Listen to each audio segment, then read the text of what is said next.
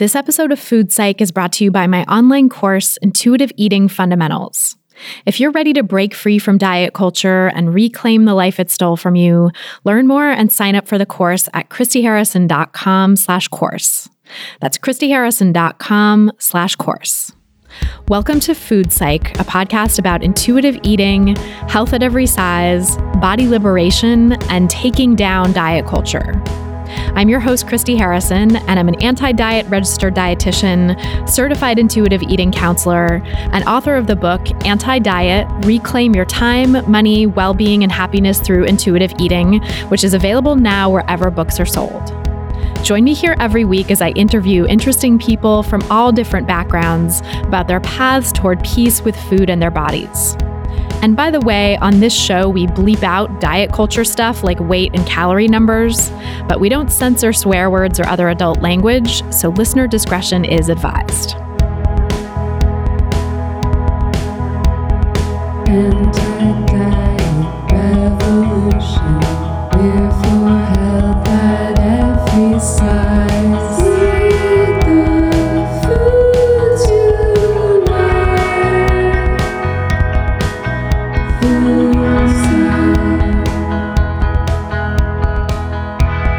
Hey there, welcome to episode 251 of Food Psych.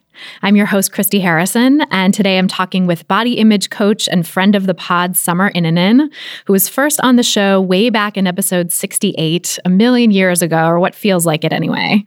And in this interview, we talk about weight inclusive pregnancy and postpartum resources, raising socially conscious anti diet kids, her experiences returning to work from maternity leave, why she rebranded her body image course, and so much more. I can't wait to share our conversation with you in just a moment. But first, I'll answer this week's listener question for Ask Food Psych. It's actually not just one question, but a bunch of different questions that I've gotten from people asking about my response to particular studies or articles about COVID 19 and weight, because I've talked about that a lot on the podcast and in my social media and my, my writing. Um, so rather than address all of these specific questions and studies piecemeal, I thought I would talk in general about the state of the research and the media coverage of it, because it's been a few months since I last addressed this topic on the podcast. And I know people continue to feel a little shaken when they read this coverage or hear the media talking about COVID 19 and weight.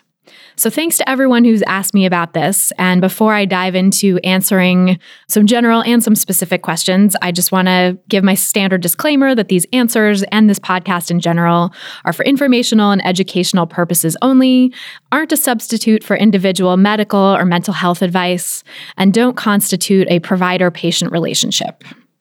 So, to start off, I want to talk generally about this research and the articles about it, just as a reminder that, you know, the basic issues with the research on COVID 19 and weight that I outlined here months ago and in my Wired piece back in April still generally hold true. And so these issues are first, most studies on COVID 19 and weight don't control for potential confounders, confounding variables like race and socioeconomic status, which we know create disparities in health outcomes for this virus and for many, many other health conditions. So, as sociologist and past podcast guest Sabrina Strings shared in a May 25th New York Times op ed, she said, when it comes to how this virus is disproportionately affecting Black communities, quote, researchers have yet to clarify how a seven percentage point disparity in obesity prevalence, and those are her words, right? Obesity prevalence translates to a 240% to 700% disparity in fatalities, end quote right? So, seven percentage points in difference in having a body size at the larger end of the spectrum, somehow translating to 240 to 700% disparity in fatalities. It just doesn't add up.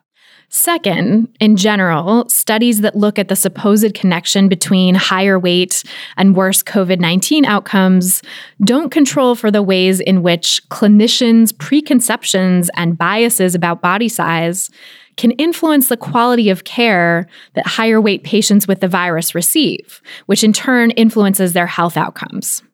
That was true during the H1N1 flu pandemic years ago. And during that pandemic, study after study came out blaming BMI, blaming body mass index, higher weight.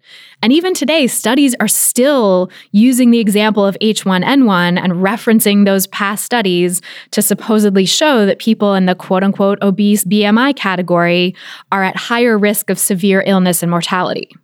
But as I think I talked about here, and as I know I reported in my April 2020 Wired piece, a systematic review and meta analysis of studies on H1N1 and BMI ultimately found that there was actually no increased risk of mortality for people with BMIs of, you know, in the so called overweight category and above and any associations between high BMI and non fatal but severe complications disappeared after the researchers adjusted for the fact that smaller bodied H1N1 patients were more likely to get better quality medical care. Specifically, they were getting earlier intervention with the right medications. So, in other words, high BMI itself had no bearing on mortality risk at all, and medical weight bias rather than weight itself was responsible for the increased risk of severe but non fatal outcomes in H1N1 among people with BMIs in the so called obese category. So, we'll link to that study in the show notes for this episode for anyone who's curious. And we'll also link to that Wired piece that I referenced too, because I talk about the H1N1 study there as well. And it's, of course, very common for larger bodied people to get worse treatment in our diet culture based healthcare system, which is something that we talk about all the time on this podcast, right? And so I think it's likely that we'll see that medical weight bias is playing a key role in COVID 19 outcomes as well. I'm sure that that's happening. And I think that once meta analyses come out that actually control for quality of care as they should, the research will show that. Now, third, I have not seen a single COVID 19 study that controls for the physical health effects of weight stigma and weight cycling, which are well known independent risk factors for many of the conditions that typically get blamed on weight, including heart disease and metabolic issues. And those things are risk factors for COVID 19, it seems to be. So it is possible that weight stigma and weight cycling can actually account for much of the difference that we're seeing in COVID 19 outcomes with higher weight people. And weight stigma and weight cycling would be hard to accurately control for anyway in research because, you know, as health coach and friend of the pod, Ragen Chastain says, you cannot study fat people in this culture without also studying a history of dieting, without also studying a history of stigma. So, how can researchers ever definitively say that it's the weight itself that's the problem? Answer is they can't really. They're just biased, they're weight biased because of being so indoctrinated and steeped in diet culture the way we all are, that it makes people jump to conclusions. When they see correlation, they like to attribute causation, even when there's no evidence of causation. So, generally speaking, if you find yourself reading yet another article touting some new study as more supposed evidence that the only way for larger bodied people to protect themselves from COVID 19 is to lose weight, or that, you know, weight is the cause of higher levels of COVID 19 in certain populations, just try to remember these general principles I outlined and think critically about the research. Now, I will address a couple specific studies and media reports about them that have come out recently because people have been asking me about them. Really, if I wanted to discuss every piece of content about this, about COVID 19 and weight, it would be a full time job because every single day the media keeps pumping out content about the purported link between poor COVID 19 outcomes and higher body mass index. And you know, I see these results in Google searches and PubMed searches that come into my inbox every single day. And yet, to date, I have not seen any convincing evidence that this link definitively exists. Different studies have come to very different conclusions, including some studies showing no link at all, or even a protective effect of high BMI in certain populations, as we'll discuss in a minute. And what's more, even if a COVID BMI link does genuinely exist, I've seen no good evidence to date that higher weight somehow causes poor COVID 19 outcomes. So, right now, all we have is inconsistent evidence of correlation. And again, the golden rule in statistics is that correlation is not causation. So, researchers have merely been speculating on the ways that body fat itself might be to blame for these outcomes. You see this in so much media coverage, right? Where researchers are asked, you know, what could be the cause of the link between higher weight and poor COVID outcomes? And the researchers are spouting off about different things that are supposedly associated with the fatness itself, right? And that rush to implicate fatness is a form of weight stigma, which, ironically, as we just talked about, is one of the real contributors to poor health for higher weight people. You can see this, for example, in an August 12th study that I got asked about by a journalist over the summer. The study followed 6,916 patients in a Southern California healthcare system. And media coverage of the study has reliably included speculation about why fatness supposedly led to higher COVID 19 mortality among higher weight participants. But if you look closely at the study, if you do a close reading of the science, it tells a really different story. And by the way, here I'm not going to use specific BMI numbers because I have an editorial policy on the podcast of not using numbers in order to keep it safe for people who are healing from disordered eating. So, if you need to know the actual numbers because you're a researcher or you're writing about it or something, um, we'll link to the study itself in the show notes for this episode. But obviously, big content warning, trigger warning for BMI numbers and weight stigmatizing language in that study. So, first, this study found no increased mortality risk for people at any age or sex with BMIs in the quote unquote overweight category and most or much of the quote unquote obese category.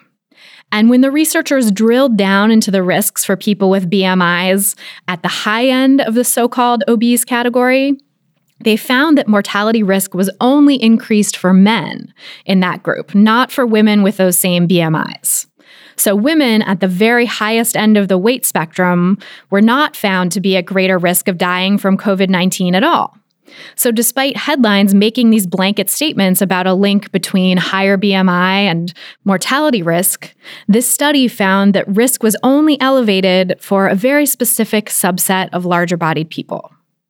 And even if these results were airtight, which I'd argue they're not for all the reasons we've discussed, Men with BMIs at the high end of the weight spectrum still shouldn't freak out or really do anything different to keep themselves safe from COVID 19 than the rest of the population should do. So, you know, everyone, regardless of body size, still needs to continue to practice physical distancing, wear masks in public, especially if you're in any sort of enclosed space, right? I mean, really anywhere you're in public, but, you know, enclosed spaces are the most dangerous, right? Wash your hands frequently, avoid touching your face or your nose, your eyes, especially, avoid contact with people people who are known or suspected to be sick, work from home if possible, et cetera, et cetera. All of the things that we know we need to be doing anyway, and that hopefully our governments are enforcing, although sadly, that is very piecemeal in the US where I am located, right? Some governments are fully opening things up and putting people at major risk.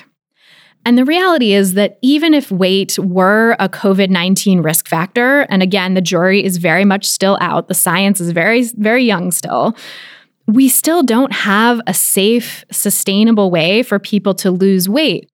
The overwhelming majority of weight loss attempts just end in weight cycling, which is a known health risk factor independent of body size, independent of how large someone starts or ends up any weight cycling has been shown to be an independent risk factor. And weight stigma is another independent health risk factor, which again, you know, the August 12th study and none of these studies that I've seen so far ever control for, right? They don't control for the medical weight bias that we know harms people in larger bodies, as we talked about earlier, right, with the H1N1 example. And again, I think it's likely that we'll see the same results for COVID 19, that weight bias is playing a role in these differential outcomes around body size once we have meta analyses that come along that really control for quality of care. Another thing that's really odd and that I want to sort of drill into about this August 12th California study is that it didn't find any differences in outcomes among different races and ethnicities which is weird, right? Given the fact that we know this disease is disproportionately Im- impacting Black, Latinx, and Indigenous communities, not because of anything to do with their biology, but because of systemic racism resulting in higher rates of exposure to COVID 19 and less access to healthcare, right? Those are pretty well known things that have already been established elsewhere in other studies and other research in this August 12th study, the researchers themselves acknowledge that the fact they didn't find any racial differences may be because the healthcare system where the study was conducted, which is Kaiser, for anyone, you know, fellow California born folks who know Kaiser, they have a more, you know, equalized healthcare system.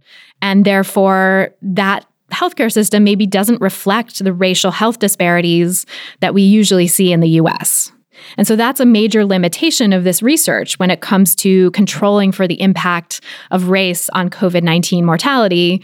Although, of course, it's a good thing for the well being of the study participants, right? It probably speaks well of Kaiser that they didn't find these racial differences. Finally, a really important limitation to note of this study is that it was funded by the pharmaceutical company Roche Genentech, which likely has an interest in developing weight loss drugs. Roche was the originator of the weight loss drug Xenical, then it sold it off, but you know, is likely working on more, right? So I recommend taking a critical eye towards studies with this type of funding when they find some adverse effect for people with high BMIs, because of course that's beneficial for any pharmaceutical company that is looking to sell weight loss drugs. So, if fatness itself really were the COVID 19 risk factor it's made out to be, we would see that across the board in every single study, in every high BMI category, in every sex assigned at birth, right? In all different populations and age groups. And instead, the research is really inconsistent at best. Another recent study, for example, suggested that high BMI may actually have a significantly protective effect in certain groups. So, again, we'll link to that study in the show notes. And again, content warning, trigger warning for weight stigmatizing language in that study and for numbers.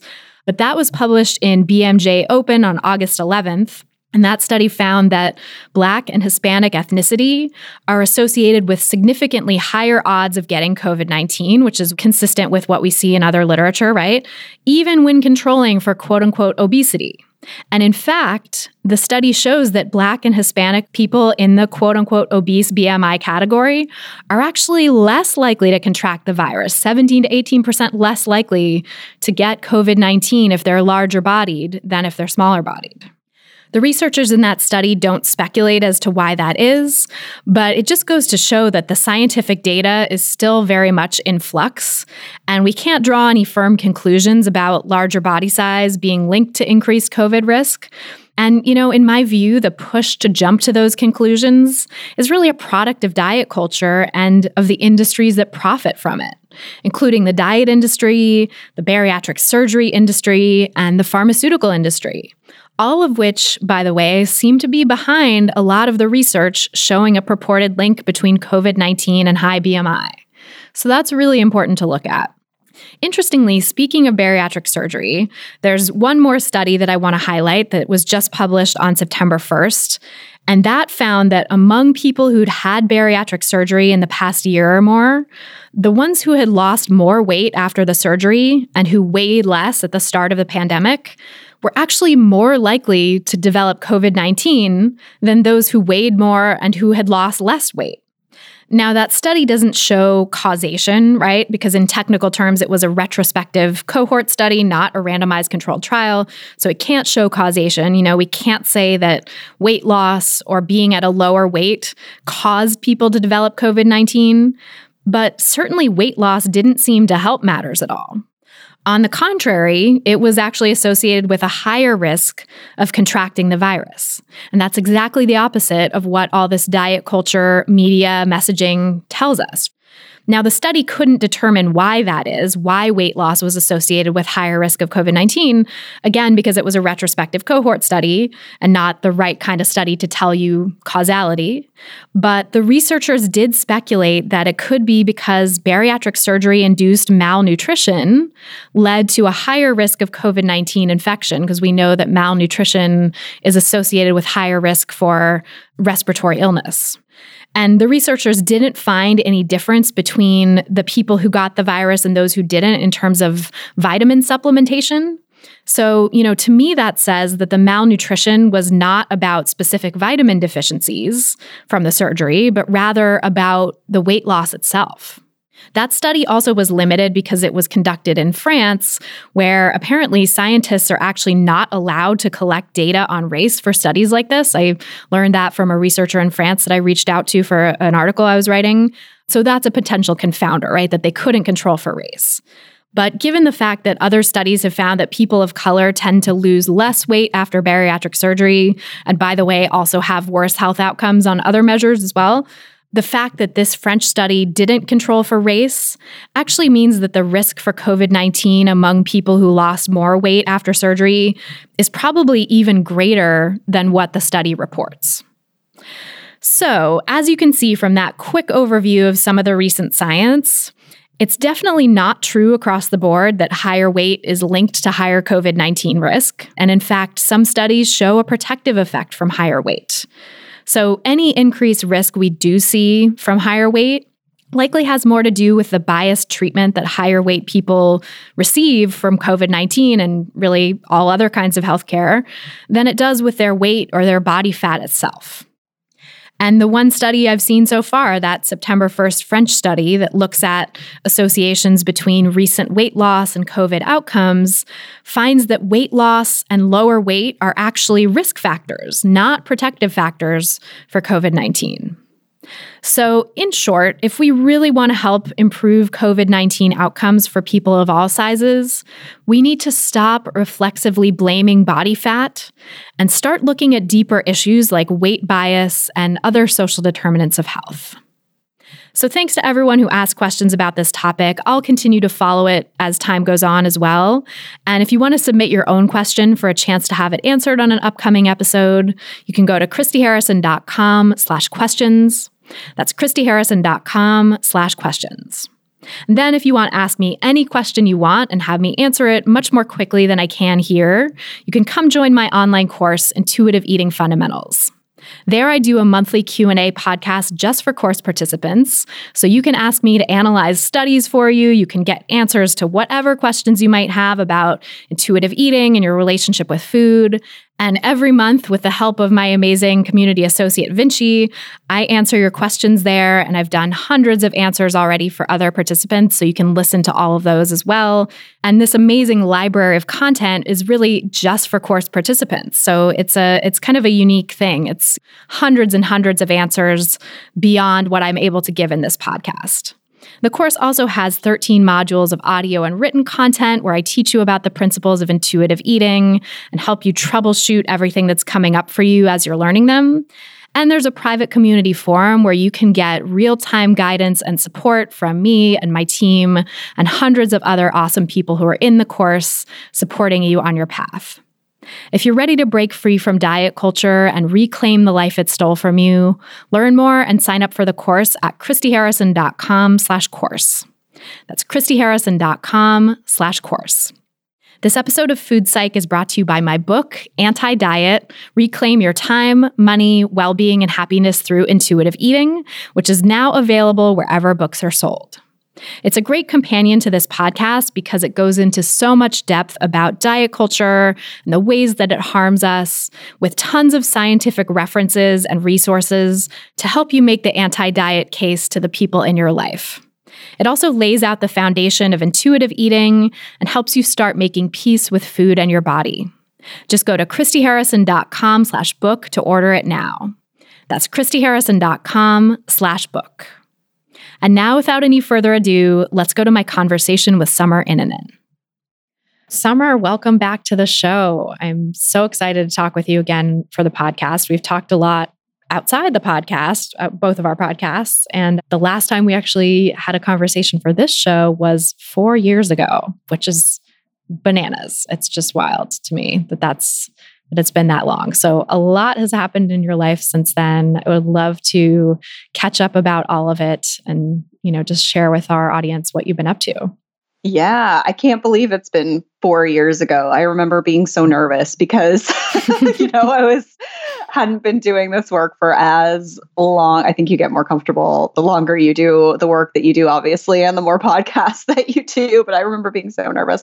And uh, yeah, a I mean, a lot has happened. I think that the biggest thing in in my life was that I decided I wanted to have a child later in life, and ended up fortunately getting pregnant and and having a child who is now a toddler. He'll be turning two this September, which I think probably around the time that this will air, and just navigating life as a as a person have it with a pregnancy going through even just like the emotions around whether I wanted to have that in my life was like a a huge thing that I experienced. And and then obviously raising a child and having a business and trying to navigate those things and then having a global pandemic on top of it all. So a lot has happened in the time that we the last time since the last time I was on here but I'm still you know I'm still helping people in the same capacity I rebranded my program it's now called You on Fire and I can talk to why I decided to do that. But yeah, I mean, just always evolving, but still the same person in my core. I love it. That's, yeah, so much has happened, but I do feel such a same, you know, core energy that's always been the same from you, like since I've known you. It's just you're like very dedicated to what you do and it really shows and it's awesome but it's it's been cool to see the iterations too happening the relaunching and rebranding i want to talk a lot about that too but i also am just so curious to dive into having a child and that whole thought process, not just from the place of what do I want in my life, but also as, you know, a person with a history of poor body image and disordered eating and those struggles. A lot of my clients will come to me and say, I'm thinking of having a kid or I just got pregnant and, you know, I'm really concerned about what it's going to do to my recovery and my body image. And this is going to be like this next level challenge. So I know that's something that's on a lot of people's minds when they think about having children. What was your experience of that when you started thinking about it and then when you got pregnant too? Yeah, you know, it's it's really interesting. I think because I'd really done so so much work and healed so much that by the time I got to a place where I wanted to have a child and then actually got pregnant, I I really didn't worry too much about what my body was going to do. But I think that's also because I had a lot of tools in place to support me with my changing body. It's one of those really interesting times. I sort of find like when I'm working with clients who are going through pregnancy, sometimes clients really fear what's happening to their body, but a lot of times it's actually a place where you can truly surrender because you really don't have control. like your body's going to do bizarre things. And I think that for a lot of people, you think it's going to be bad, but then it's actually easier because you really just have to kind of surrender. And it's easier to have an appreciation for what your body is capable of when you are, you know, growing a baby inside of it. Like sometimes that can actually be almost like like a catalyst to having a greater sense of acceptance and appreciation for your body. But there's a lot of things I did to support my body image in in the process. Like I didn't weigh myself at all. There was no point in time where I weighed myself. So the first appointment I had with my midwife, she asked me, "Do you want to be weighed? Like do you want your weight to be tracked?" And I was like, "No, I'm good." And so I think that that was super helpful and that's and and you're allowed to do that. I think that you know you you obviously have to work with your doctor and whether your doctor feels like that's information they need but even if that is information that is is necessary you can always ask to you know not have that number or turn around or have it like be a blind way in but from from what i've observed and and and just you know in speaking to people the majority of people uh, of doctors will actually just be like okay you know we we don't need your weight. It totally depends though, because I've heard the other side of it too. Which is so fascinating because I think people don't hear that enough. And I I wonder if there's also some difference in like the Canadian versus the US healthcare system there, if there's something about like private insurance that has to do with needing the weight. Oh, that's true. Because I know that private insurance, they will not, some hospital systems will say that private insurance won't reimburse them unless they have a certain number of anthropometric measurements, meaning like your height, your weight, your blood pressure, your temperature, whatever. So you have to have the weight. They they say, you know, they're like ideally looking to get the weight to have enough anthropometric measurements to get the reimbursement. But as I've discussed on the podcast before and with my clients a lot and online course participants, there's ways around that too, where you can say, just write refused in my chart. And that seems to be kind of like a magic key for some doctors and healthcare systems where they'll say, okay, we'll do that. Because that word refused is like the accepted word, meaning like, okay, we tried, they wouldn't do it. And so now you have to reimburse us, even though we didn't get that measurement or something. So there's Oh, interesting. Oh, that's really good to know. I didn't know that. Yeah, it's a really helpful thing. I don't know if it works across the board, but everyone I've talked to who's tried it has said it did work for them. So that's oh. kind of a, oh. a cool key. But I mean, that regardless of whether it's sort of a healthcare system thing, I just think that the idea that you actually don't need to be weighed in pregnancy is kind of mind blowing for some people. It seems like it's the way to measure a baby's growth or something. And yet it doesn't have to be, right? Did you have other ways that they were able to see whether the fetus and the baby was was growing adequately? Yeah, they do. They do a measurement from your. Uh, I I can't remember like the the the actual anatomical name for the part of your body, but just sort of like the top of your pubic area to the belly button, and they measure. I think it's called the might actually be called the fundus, like that measurement. I don't know. I might be making a word up right now. And they measure that like every, you know, every time you visit. And then, and the, the way that that grows is indicative of the baby's growth. At least that was how it was done in the midwifery I went to. I will say, like, the midwifery I went to was really progressive very inclusive and definitely skewed more towards like hippie socialist type values. So I thought I think that's why my experience there was probably they were really agreeable in terms of that. And and the other thing too, like I'll, I'll say is that I think that there there are some times where you have to be conscious of your weight. Like if your weight is declining in pregnancy or like if something just doesn't feel right or it's like rapidly increasing and you're concerned, then I think that there, you know, sometimes it can be a symptom of something else.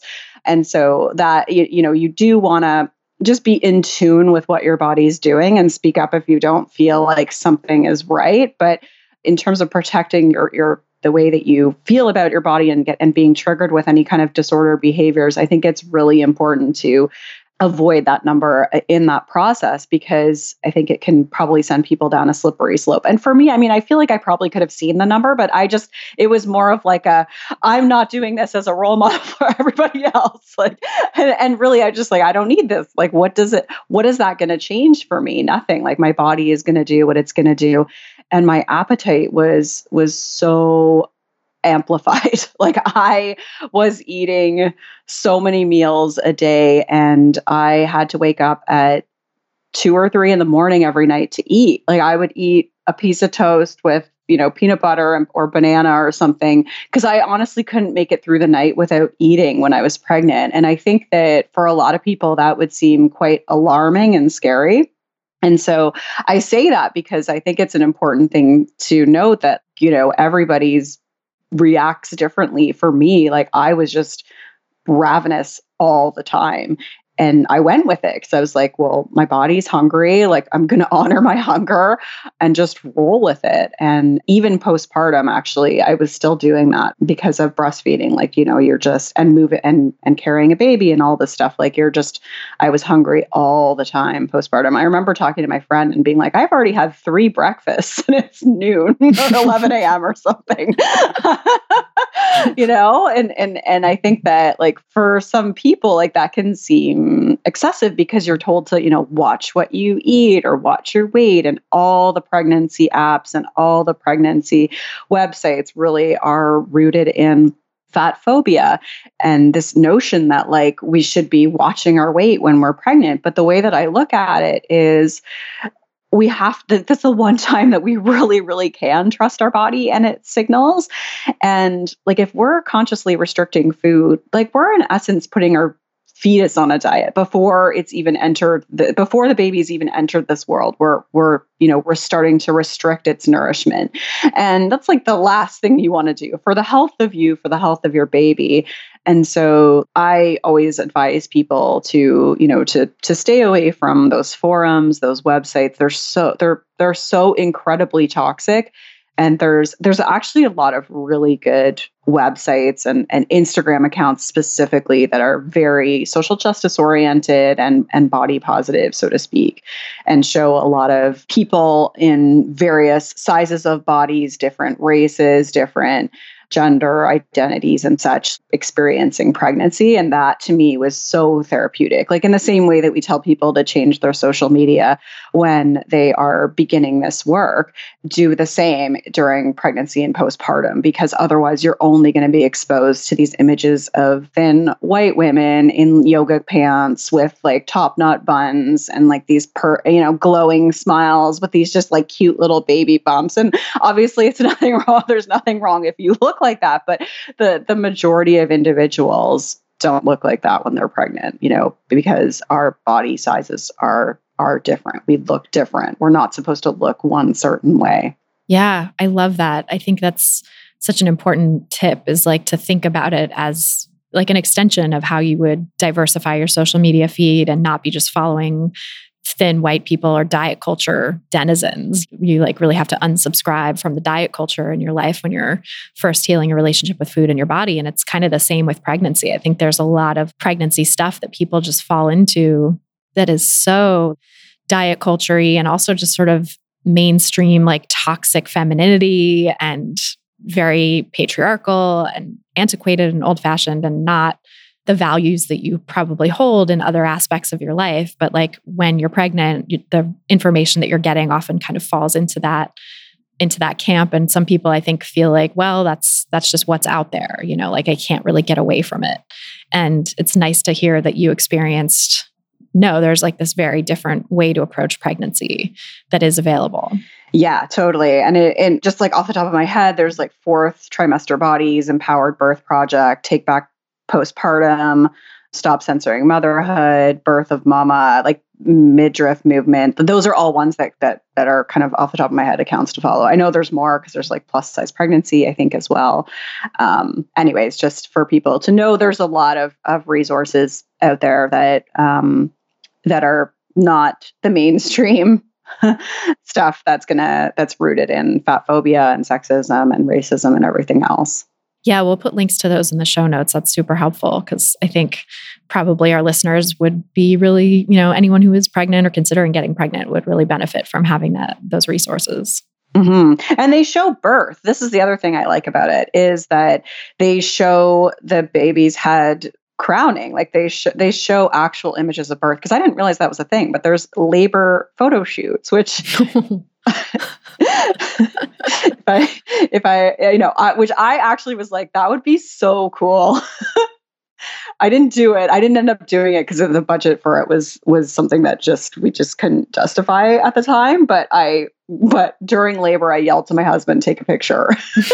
so there's this picture of the baby's head coming out of me and he was still in the placenta like he's got like a bubble over his head it's, so cool anyways um, that's probably tmi but um, exposing myself to images like that made the whole thing less I don't know because there's this like air, like we think it's supposed to be gross, like the you know, and and be like, oh, I don't want to see that, but your body's doing this incredible thing, and and like the more that you can sort of see that and understand it, at least for me, I was like excited about it. I was like, this is cool, like how amazing is this? And you see the different ways that babies can come out of you and the way that that looks and like the amount of of blood and other things that come out so that way, when it happens, like it's not a surprise. And I think that that's also part of the process because normally we keep that so secretive and, or forbidden, or, you know, we're like supposed to be disgusted by it. And it's like, it's so natural. It's so incredible. And like, what if we could embrace that part of the process and really see that as like this, this amazing thing happening instead of this thing that we should be feel shameful of? Yeah, and being able to see images like that probably really normalizes it and makes you feel like you're not weird or broken or that this is something you should be ashamed of because you're like, no, this is what happens. Yeah, you might look at it and think like, oh my God, how is my body actually going to do that? But it, it will. and there's drugs for it too as well. drugs and interventions and yeah, yeah, yeah, yeah, yeah, Modern day times, we got this. Yeah. Oh my gosh, it's so wild. Well, so I'm curious to hear then with the postpartum period and having a new baby, you know, how that all played out. Cause I know, like you were saying during pregnancy, there's this feeling sometimes, you know, that some people get of like, the miraculous way that their body is growing a life and like how cool that is and sort of helps you increase appreciation for your body and I've heard some other people share that that can sometimes go away during postpartum, or the pressures of postpartum are such that the appreciation for your body for what it has done is now kind of secondary to like get your body back and all that bullshit. So I'm curious how that played out for you, if there was any sort of that pressure that you experienced or witnessed and and how you dealt with that. Yeah, totally. I think there's the pressure to get back to Uh, who you were before you know and and and this also this pressure to to do it all and be it all you know to be able to like have this baby pull yourself together be able to make meals go out on walks like get back into the gym. They, there's this pressure to get back into your career and it can really take a toll on your sense of self worth because you just feel like you are not good enough. And then on top of that, just like the underlying feeling of not feeling like you're living up to this standard, you sort of have this idea that everyone else is doing it better than you. And and even myself, I would just think like everyone else seems to have their, you know, there's their stuff together here and like I don't and that can really take a toll on on the way that you feel about yourself and it's really beyond just your body and i think a lot of that then manifests into body shame because body shame often is a coping mechanism or a way that we try to kind of problem solve complex anxieties and stresses in our life. It's easier to sort of think, well, if I can just, you know, get my body back, quote unquote, or lose weight, then then I'll sort of feel like I have it together. When the root of it really is just not feeling good enough and and not feeling good enough as a product of the culture the culture making us feel this and carry this shame and so for me it was 100% it was a really hard time and i and i was is quite prepared for it so there's this amazing book called the fourth trimester which i would honestly recommend to, to anyone who's pregnant or even in that initial fourth trimester stage but she talks about how that first three months you really just need to be resting as much as possible and specifically the first six weeks. Like in in other cultures the people who have had the babies are in bed and their communities, their village, like the, and I mean village in like a quote unquote, like, you know, their, their aunts or their sisters or their parents really look after them. And so the only thing they need to do is rest and feed the baby. In our culture, in, or in North American culture more specifically, we're expected to to just get back get back get back to normal. And and in you know i know in the us sometimes the maternity leave if there is any at all is can be as little as six weeks which i mean in canada it's it's 12 to 18 months. Although when you're self-employed like me you don't get anything. You just have to kind of decide what you're going to do for yourself. And i could talk about that too but there's this expectation and and like i just found it really really difficult. Even though i i planned the first six weeks i had people looking after me i had a lot of help I just still felt like everyone has this together and I don't. Um, I really struggled with sleep anxiety and and uh, insomnia, and so you kind of mix that in with having to get up every couple hours. Like i was it was just an absolute disaster. And so i think i was too tired to even really think about my body in a negative way but it's certainly like i certainly was carrying around these feelings of just like not feeling good enough. And the bigger the biggest impact on me that i didn't really hear a lot of people talk about before was just how much it would impact my brain function. And that's why i extended my maternity leave because i i really just didn't feel like my myself. I didn't feel like I would be able to communicate effectively on my podcast or in social media or with my clients. And that took such a huge hit on my self worth because I think for me, my self worth unfortunately is still kind of connected to you know the work i do and being able to like communicate my message effectively and have like creative thoughts and be able to you know think of these ideas in different ways and communicate them and i felt like that was just gone. It was like someone had taken that chunk of my brain and and removed it. And it was really scary because I thought, am I never going to get this back? Like am I ever going to be able to work again? And that had a huge impact on the way that I that I way that I was feeling about myself. And I remember kind of looking at social media and seeing other entrepreneurs who had had babies writing these like beautiful posts, and I was like, how like what is wrong with me? like I can't I can't do this right now. And and so for me, I don't think it showed up as much in in the way I felt about my body as much as it did and just the overall way I felt about myself. And that's and that's cuz I think I'm able to kind of detach those two things now. Whereas for a lot of people just like those general feelings of un- unworthiness really manifest in in terms of body shame and thinking like well if I could just kind of get my body under control then I'll feel better overall. That was my experience there. And I'll say that it probably took about for me like 10 months to start my brain starting to feel like okay i think i can do this again. And then even then not being at my full capacity but once i got back into it like now almost two years postpartum i feel mostly back to where i was from a mental perspective. Wow that is fascinating and so good to hear. Like i mean it, it sucks that you went through it. It's not good to hear that you had to experience that but i think it's just probably really helpful for anyone who's going through that too and helpful to know for anyone who is potentially planning to go through that. You know i myself am you know thinking about that in my future potentially and you know just kind of re- recognizing as much work as i've done to try to divest my self-worth or detach my self-worth from external things there's always that kind of inevitable pressure i think of capitalism and of also just you know when you get rewarded for doing things in a certain way and people seem to resonate with what you're doing there's that kind of value that you attach to it. Like oh i'm good at this. This is my job. This is my like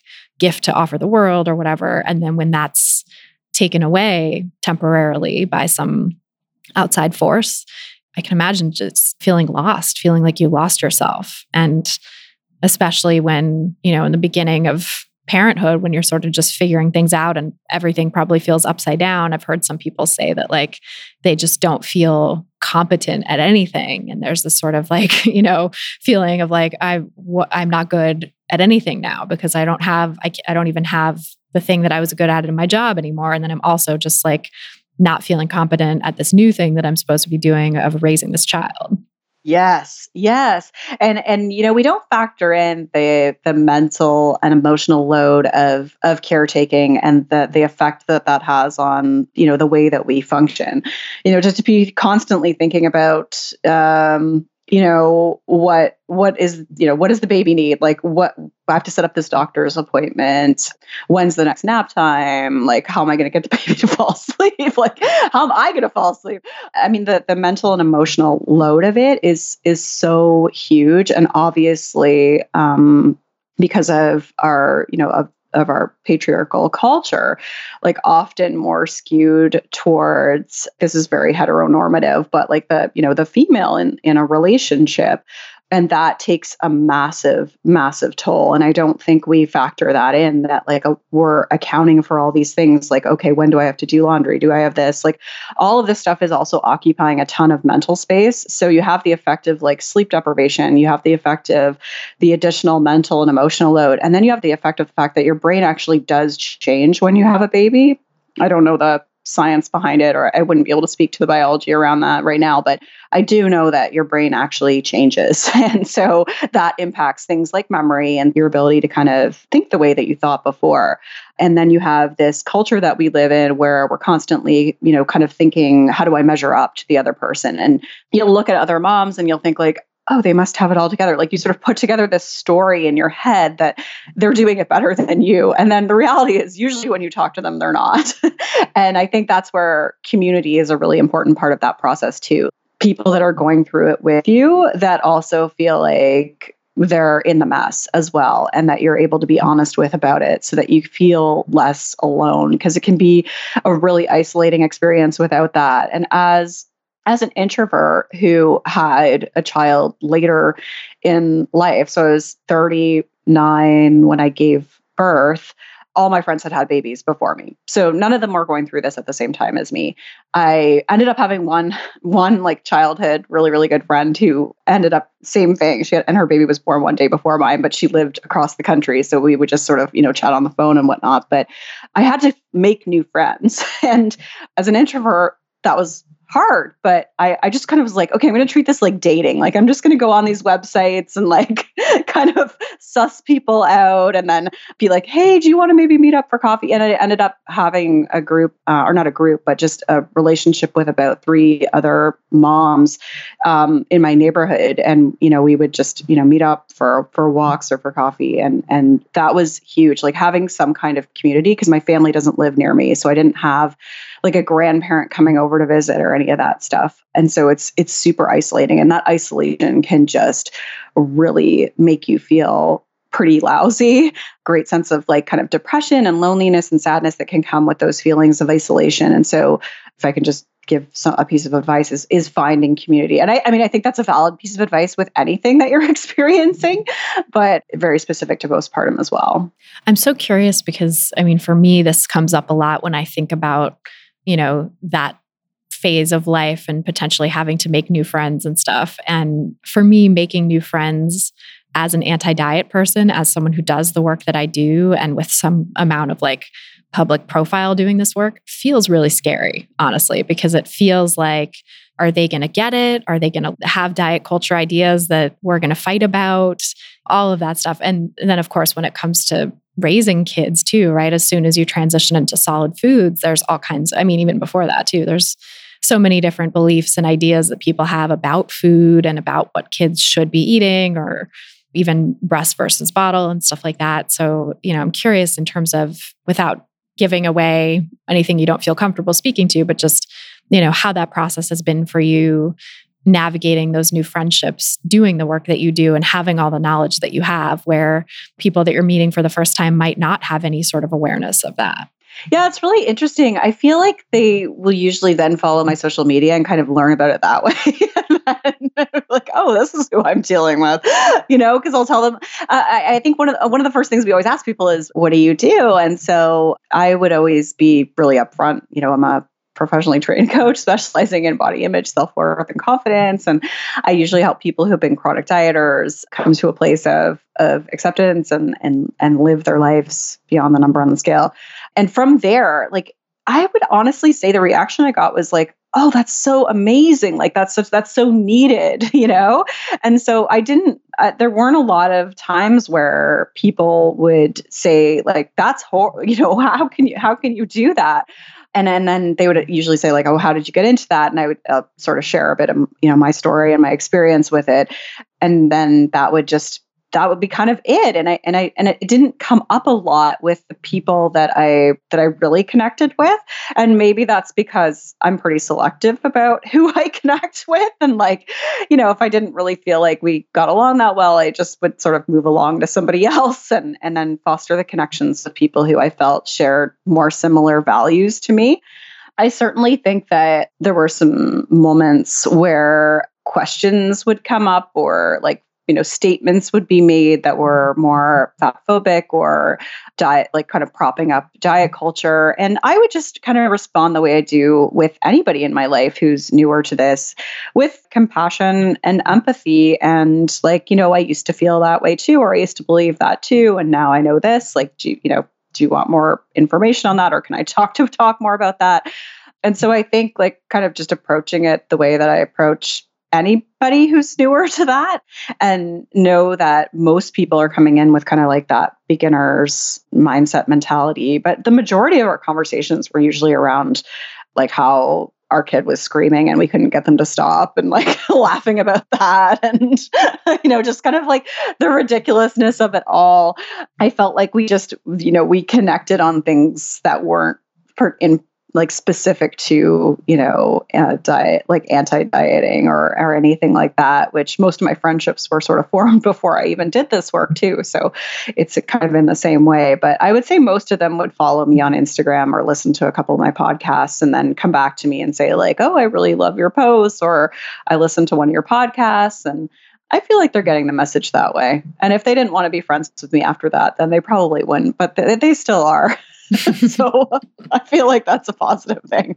Yeah, it's a good sort of weeder to see like who's who actually shares your values and yeah, exactly. But I just feel like it's so common for for other like you know in in the case when I was meeting new parents to to sort of criticize their own body or th- or talk about like how they need to lose weight. And I, I mean, I would just approach it with with compassion and just be like, you know, that's just the way that we've been conditioned to feel. You your body's done this amazing thing. Focus on that. Or I mean, that's kind of a poor response in the moment right now, but something along those lines that would just be the way I would respond to any human being who's really kind of suffering in that way instead of thinking that they're like on a different side than me. They're just they just don't know. They just don't know any better and I was there once too. Yeah, I love that. That's really it's really nice to hear too that it's kind of worked out well and people are are getting it. Yeah, and I, I mean I think there's probably a lot of people who don't. I just haven't, you know, I just kind of don't have them in my friends circle or didn't have an opportunity to have them in front my friend circle. I got pretty lucky with like the two or three moms that I really connected with, I would say. It just kind of happened really nicely that we had a lot of other things in common. Yeah. And I think paying attention to that too, right? Paying attention to where you have shared values with someone is probably a good indicator that they're going to get it, even if they don't really know anything about anti diet stuff to begin with. They probably are on the same page about like the social justice piece and the you know sort of orientation towards the world that would make them hopefully more receptive to that information Yes, totally, totally. And it, yeah, it's cool because they found other accounts. Like I know the Conscious Kid, for example, because I share their work all the time, and and they've told me like, oh wow, like that was you know that was so great, and we'll talk about like one of the posts or one of the articles that they posted. But that's been really cool to see how you know that's been a gateway for them to even learn more and us to learn together, and then have those conversations about you know how we both want to teach our kids to you know be anti-racist and and and whatnot. Well, speaking of that, I'm curious how how that's going. You know, now you your child is almost two, so it's probably early to be doing some of it, but curious if there's anything you've any seeds you've been able to plant already in terms of anti-racism and also anti-diet stuff, which is really a part of anti-racism actually. Yeah, yeah. So I mean, I think from the from like a, a very specific anti-racism perspective, it's just having you know looking at the books that we are reading and the media that's being consumed and making sure that there is characters that are in like the lead lead characters that are of different different races and you know different abilities and th- and things like that. And there's there's a ton of really good lists out there with with books that you know you can you can purchase and and whatnot. And I haven't been able to do this more recently, but sort of like maybe traveling to a different library that would have, um, you know, a different subset of kids that just to, you know, that from different backgrounds and stuff. Where I live is very, very white, and I'm cognizant of that. And it's something that's like certainly on my mind. There's a, a, a very big uh, Asian population as well, but there's, I think, the percentage of of black people in where in Vancouver is I think like 2%. So it's very low where I live and that's something that is is you know that I'm really aware of and know that that's kind of how I was raised. That's the environment that I was raised in and and I want different for for my child and so just you know trying to have that through you know the, the the, books that we read and and you know where we maybe go to do different events and things like that so that he's not just existing in this world that looks like kind of our immediate neighborhood although there is actually diversity in the neighborhood that we live in but uh, in our city so to speak. Um, and then from like a from an anti-diet perspective you know i right off the bat i was like really cognizant of this because so much of my disordered behaviors were implanted from a, a really really young age.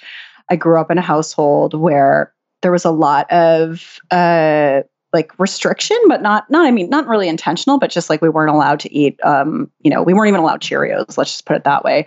And then we were like encouraged to like eat as much as we could on weekends or on Halloween. Like we had to only we were only allowed to eat candy on Halloween. So whatever we wanted, we kind of had to eat it all then and then and then it was thrown away. So I I really grew up in this environment where I was learning this kind of restrict binge cycle without it even being that intentional but that's just like that that is how my relationship with food was as a child because that's what was going on in my household. And i want difference for my child. And so i did a couple courses on that. Feeding littles specifically has a couple of really good courses on feeding babies and feeding toddlers and they use the Ellyn Satter approach of uh, the division of responsibility. So you know, you you provide and they decide, and we've been using that. And sometimes it's actually quite hard for me to really completely take away control. Like I will admit that for me to completely surrender control, sometimes it's hard. I have to really be like, don't say anything, don't say anything. Like he just ate ketchup for dinner, but don't say anything. you know? and and really just trust but it always it always kind of you know it always works out. Like there's sometimes there's tantrums because i'm like well because now he's able to ask for things and he knows where things are in cupboards and and i'm like that's not on the menu for dinner. But i always make sure there's something that i know he likes you know but the odd time there's you know worse well not the odd time i'm sure it's going to be more and more now that he's like getting closer to two but there are some you know difficult moments but but when we do give him something it's you know he can have as as much of it as he wants. There's always kind of a variety of foods. He's become a lot more picky in the last few months which is really normal. That's actually like a kind of a developmental thing that happens for a reason. And I'm trying to roll with it instead of saying, like, no, you need to eat this or make sure you have a bite of that. I'm really taking away all that stuff and just, you know, I put a bunch of things on the plate he can have as much of those things as as he wants. And i don't assert like that's good or that's bad or good for you for eating broccoli. Like it just whatever happens happens. And then we move on. And it's been great because i really do i really do see how he's intuitive and how like he can trust himself and how hopefully things will balance out a little more. But but, but it does it does in a lot of ways. But sometimes it's really difficult. Like I said, like when he'll he'll only have a ketchup for dinner, and I'm like, are like, are you gonna be okay? I try not to say anything. I'm like, okay, like that's just what just happened there.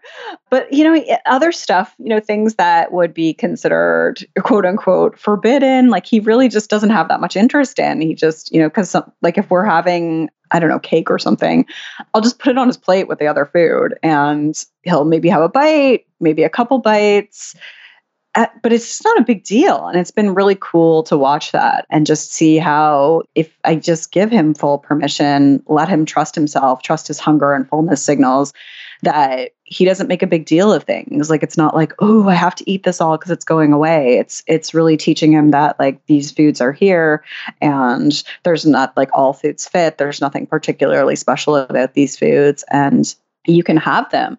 And that's been really interesting to see because I, I, love watching it unfold. Just almost like I'm almost like an anthropologist, like observing him, being like, oh, this is how humans are supposed to eat. you know, we lose that when all those messages come in. And then from, you know, from a body perspective, just never talking about bodies in, in front of him in any kind of positive or negative way other than saying like oh like your body's so cool. You were able to like hang from that bar or uh, you know stuff like that but never you know criticizing someone's body or saying like oh you know something negative about size or anything like that and really being aware of whether there are any there's any underlying threads of fat phobia in like the the books that we're reading or the media that's being consumed because i know that stuff is pretty insidious. Like it's just in there. And I want to make sure that we're being media literate with it when he's old enough to understand. But in the meantime, just making sure that we're kind of not reading those things right now. Yeah, that's a great approach because at two, you can't really understand his developmental stage, probably isn't to the place where he could have any sort of criticism or media literacy around it. So it's like helpful to just keep it out of his out of his mind altogether. Mm-hmm. Yeah, exactly. That's so awesome. And I love that the Ellyn Satter model is really showing how much he can trust himself and how intuitive he is foundationally like without ever having had diet culture interfere in his life this is just how he is like he's holding on to the default mode of of eating the default way of relating to food and it's so cool to to have that experience to sort of reinforce your own sense of trust in it, I bet, because you know, it's one thing to know that that's the case, but it's another to really witness it unfolding.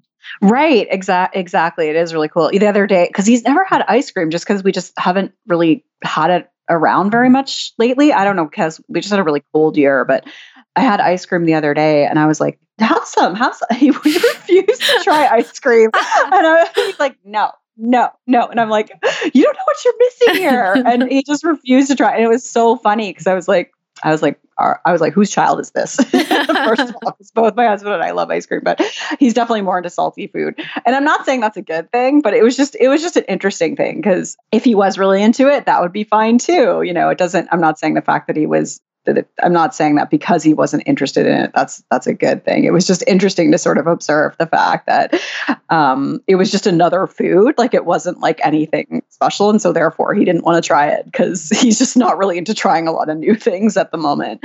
But you know, we'll try it again and see if he wants to eat ice cream. yeah, that's so funny. The pickiness is like setting in. And I think it is interesting too to think about kids who've been deprived of sweets and where that's the forbidden fruit even with pickiness, I've seen kids still really go to town on sweets because they're forbidden. When you don't have that relationship with it, it's kind of like, no, I just don't want it. And, you know, sometimes he, in the future, he probably will want it. There's no moral value to that either. Yes, exactly, exactly. And I mean, ex- as I said, that's how I grew up. It was there was just so much moral value placed on food, and and I I do not want that for him. I, I definitely want to do better there because I know how that can just create this narrative around food and and your relationship with it that lasts for decades and then eventually escalates into even worse disordered habits. Has he had much interaction? Probably not in the in the past six months or so or whatever with um, COVID, but with other kids and like daycare settings and stuff where there's other people's ideas about food getting kind of overlaid, or is it mostly right now just kind of you and your husband taking care of him and feeding him? Yeah. So what's interesting is I think if we were to take we have we've had to cancel two family trips, but I think if we had those, there would certainly be like some like, yay, you're eating this, like kind of encouragement or like, he's such a good eater. I know that would come from my grandparents. So we haven't had that because we haven't seen them in, in, you know, months, which is really unfortunate. Of course, now that he's older and able to kind of understand that stuff, I will probably say, well, we don't really talk about, you know, we just let him eat. and and hopefully, uh, I mean, even if there is like a comment or two, it wouldn't really stick with him that much because it's just so fleeting. But uh, in terms of his care, he's actually he goes to this woman's house. She's a stay-at-home mom who has a kid around his age, and she's amazing. The reason why I was imme- I was attracted to her was because she posted like, you know, I'm looking to look after another child because I have a child, you know, of the same age she said something about like i don't conform to gender ideals. She said something like that and i was like who is this person? I want them looking after my kid. And so she's just been amazing because she we share the exact same values around bodies and food and social justice and like you know she's kind of dove into my work and i could not ask for a better caretaker. We've become good friends as well through that process. So I've been really lucky because she holds the same philosophy as me when it comes to food. Um, and and it's the same thing. Like it's just like it's here, it's not a big deal. There's no comments made. So for me, I feel like I've just been so fortunate in that way. And we haven't had a lot of other like opportunities to be around a lot of other people. There's no one else that's been looking after him in the last few months. Let's just put it that way. To have any other influences. And my plan, it's just working out really well with the caretaking situation right now. So I don't have any intentions of changing that in the near future. But I'm sure that, you know, once school age hits, then then a lot of the other influences will come in. But I'm hoping that I've built up a solid enough foundation by then that we can just kind of talk about those things and and say, you know, this is this is how we look at it. And I'll probably have to do some more research on how to really have those conversations because I'm not sure at the moment. But it will be something that I want to be very cognizant of because I know I've seen people talk about how they teach health in schools, quote unquote health and how it's very much rooted in in fat phobia and in diet culture. Yeah, oh, completely. It's it's a tricky thing to navigate, I think, but giving him a base where he knows how you relate to food in your house seems like a great approach, a great way to start. That he doesn't have any sort of forbiddenness or good bad labels around food at any point but i would just say like to other parents who ha- maybe have a different situation like you you get to advocate for what you want for your child and and don't be afraid to be the weird one quote unquote like to say this is you know this is how we handle things. Because you know i've seen other places say like send kids snacks home because they said that it wasn't like a healthy snack or something quote unquote. And you get to decide what's best for your child and and you're the authority there. And so don't let kind of people pleasing or being afraid of conflict or anything like that stop you from saying what's best for your child. And i think that that's really important and that's something that i will honor hopefully as best i can moving forward as a as a former or like recovering people pleaser and someone who avoids confrontation. Yeah. Oh, same. I, it seems like a really challenging thing but when it is your kid and you're doing, you know, you're working to uphold values that you believe in, I think it probably helps cut through some of the discomfort with that. Mm-hmm, totally. I mean, speaking of boundaries and, you know, recovering people pleasing and stuff, I love your new ish, I guess, relaunch since the last time you were on the podcast course, You on Fire, and this idea of reclaiming yourself and becoming like the most on fire version of yourself you can be.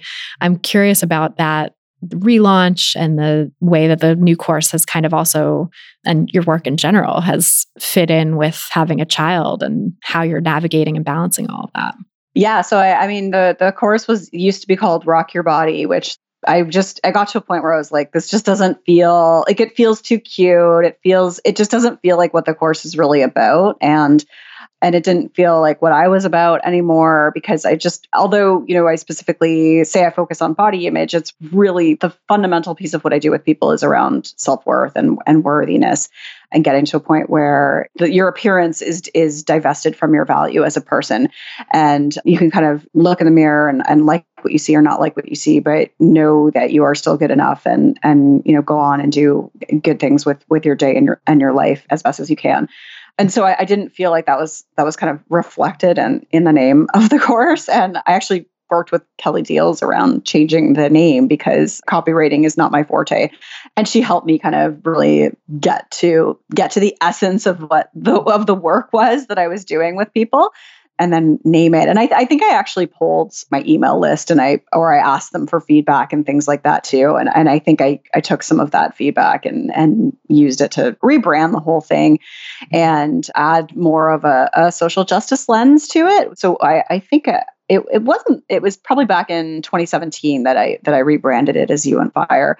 And that was just because i just i'm continually evolving and learning. And and i think the you know the social justice piece of the puzzle is such an important piece of the puzzle that wasn't highlighted to the fullest extent in the original offering. And so layering that in and having that there and and also just kind of really highlighting the focus on you and you taking up space and you owning who you are and you untaming yourself from all of these cultural expectations and ideals and and reflecting that in in the title. And because that's really the work that I'm doing with people.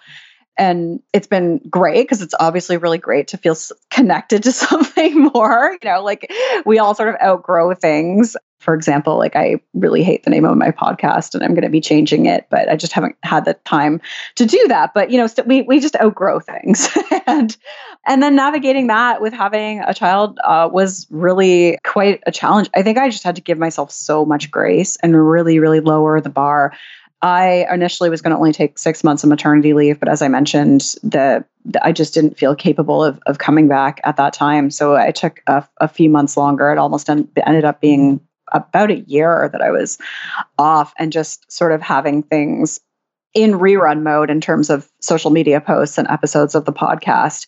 I was completely hands off for a year, and so when I came back, it was I, mean, I think I was probably set the bar too high, even though I said I, even though I said I was trying to set the bar too low. I think it was still too high, and because I'm only working half the amount of time that I was working before, because I want to be able to spend more time with him while he's younger, that was really hard at first. Like even just kind of getting my groove again, like reconnecting with people and and my I had a lot of self-doubt popping back up and fear.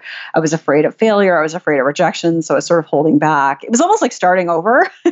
and those initial kind of like entrepreneurial feelings of imposter syndrome and like who am I and what do I have to say? No one wants to hear this.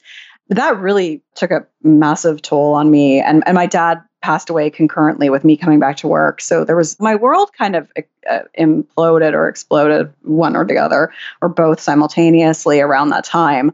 And uh, it was a really, really difficult fall. And I and I think I was harder on myself than in hindsight. I was I was much too hard on myself and and tried to kind of push through stuff way more than I than I should have and I really didn't uh, feel kind of back to being moderately myself until the new year 2020. And then the pandemic happened.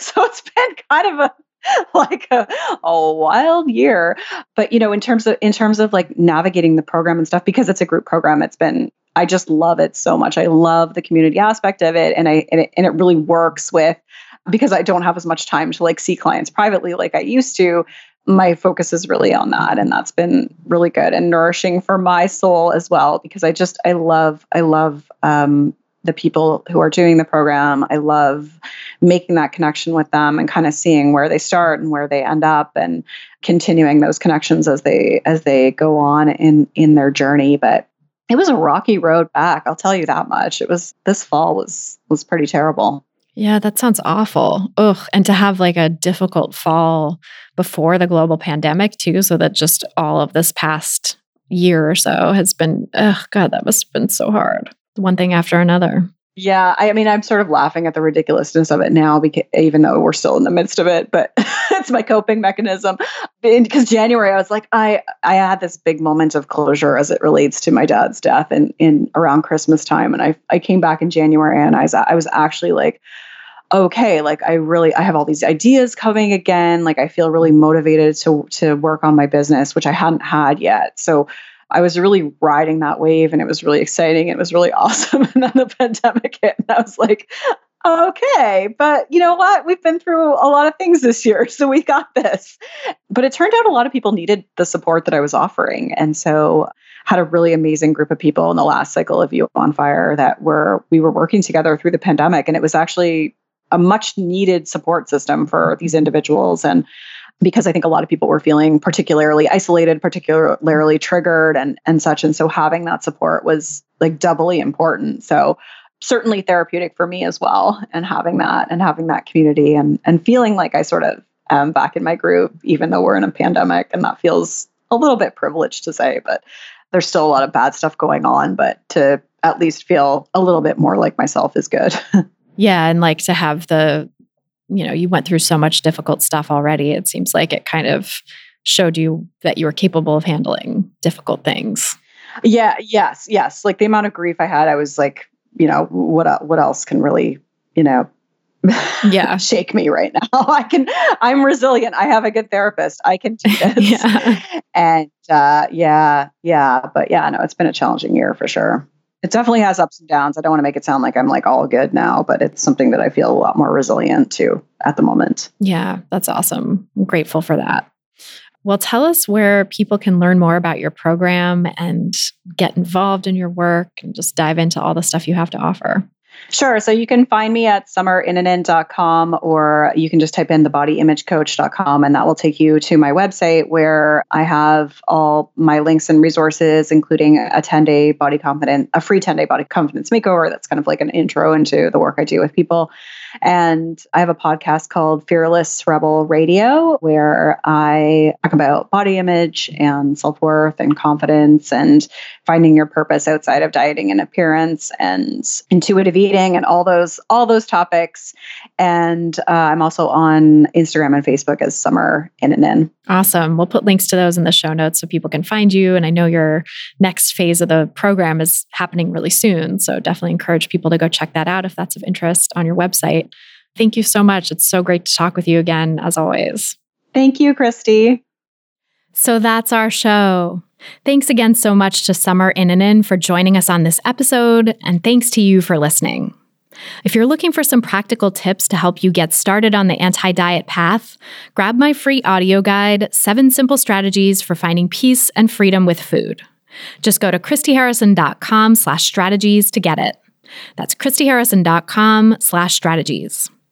To get full show notes from this episode, including all the resources we discussed, plus a full transcript, just go to christyharrison.com slash 251. That's christyharrison.com slash 251. And to get the transcript, just scroll down to the bottom of the page and enter your email address. This episode was brought to you by my online course, Intuitive Eating Fundamentals. If you're ready to make peace with food, break free from diet culture, and reclaim the life it stole from you, you can learn more and sign up at christyharrison.com slash course. That's christyharrison.com slash course. You can support the show by subscribing and leaving a nice rating and review in your podcast provider of choice. And to see all the places to subscribe, just go to christyharrison.com slash subscribe. That is christyharrison.com slash subscribe. A big thanks, as always, to our editor and sound engineer, Mike Lalonde, our community and content associate, Vinci Chue, our administrative assistant, Julianne Watasic, and our transcriptionist, Mycroft Holmes, for helping me out with all the moving parts that go into producing this show every week. Our album art was photographed by Abby Moore Photography and designed by Melissa Alam. Our theme song was written and performed by Carolyn Pennypacker Riggs. And I'm your host and producer, Christy Harrison. Thanks again for listening, and until next time, stay psyched.